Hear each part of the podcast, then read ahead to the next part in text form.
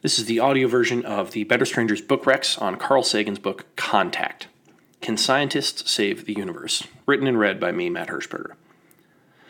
For my money, Carl Sagan wrote one of the most beautiful speeches to be given in the last century.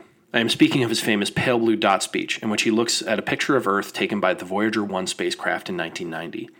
Earth in the photo is a mere speck of light, a mote of dust suspended in a sunbeam. It is impossible, looking at it, to feel significant. I have a link to the video of the original speech in there. The Voyager was one of Sagan's greatest projects. The famed astronomer with his wife, science communicator Ann Druyan, placed a golden record inside the spacecraft, which was meant as a kind of gift, a time capsule to any alien civilization that should ever discover it.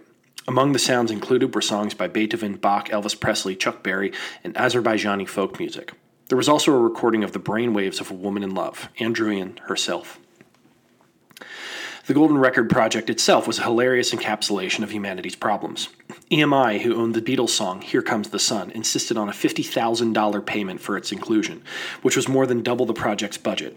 So, in some distant future, aliens may know something of Earth, but they will know nothing of the Beatles. Public outcry also kept Sagan from including nude images of human beings because the aliens, presumably, would share our prudish sense of indecency. Sagan was a scientist by trade, but in his later life he became a science communicator, best known for his hit series Cosmos. He also wrote one work of fiction, which was, after his death, adapted into a movie starring Jodie Foster Contact. Where is Everyone? Contact is a book by an inexpert fiction writer. No one ever taught Sagan the show don't tell rule, but it is an interesting to me as a utopia, Sagan, after all, was perhaps the best communicator of the value of the value of science in accessing feelings of awe that were usually reserved for the religious.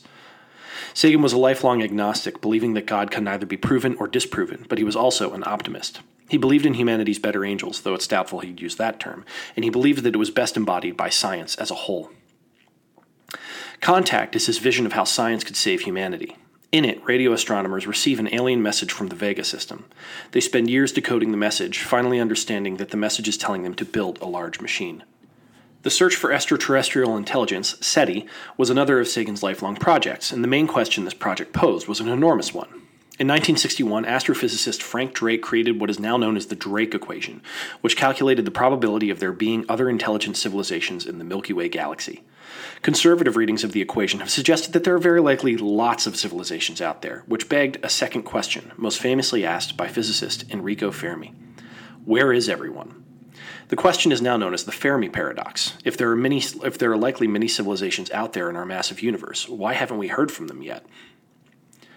The unifying threat of aliens. Sagan, among others, believed that the reason was that the technological civilizations tended to self destruct, either through war or through ecological collapse. In Contact, he imagines the possibility that we escape this fate through a sort of alien intervention.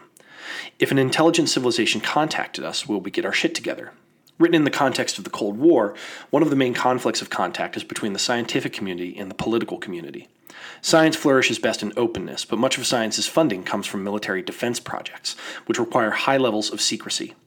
This is an, inter- an eternal tension between science and politics. The recent movie Oppenheimer was an excellent demonstration of some of the difficulties of scientific cooperation with the military. Because of the rotation of the Earth in contact, nations across all longitudes would be required to listen for the full alien message. Radio telescopes in the United States could not, for example, collect the transmission from Vega 24 7 because during certain times of day, Vega would dip below the horizon. This basic feature of the planet Earth means that a transmission like the one received in contact would require humanity's cooperation across national borders.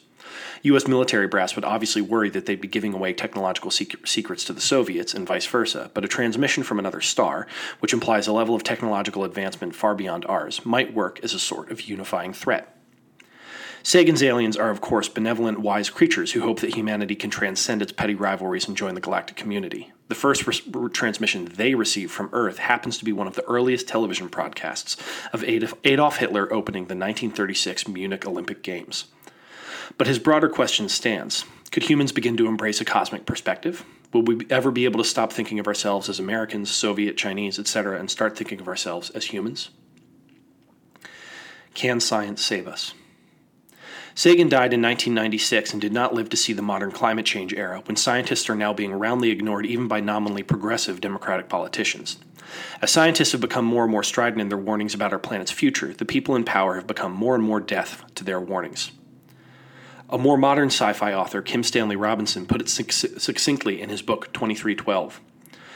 Quote, the space diaspora occurred as late capitalism writhed in its internal decision concerning whether to destroy Earth's biosphere or change its rules. Many argued for the destruction of the bios- biosphere as being the lesser of two evils. It would be interesting to see how Sagan would have responded to this modern era, but it is worth noting that he was living, while writing Contact and the Pale Blue Dot speech, through another existential crisis the Cold War nuclear arms race. Contact is a far from perfect book, but it does understand that scientific inquiry relies on at least some level of political cooperation to function properly, and these two worlds are at best tense bedfellows. The president in Sagan's Contact is a pro science president, which is in itself an outlandishly optimistic literary device for a book being written in the age of Ronald Reagan. The question for us now is a harder one to answer. Can the scientific community save us from the, when the political world is actively working against them? And can humanity come to terms with its insignificance and begin to work together for a longer, better life out there among the stars?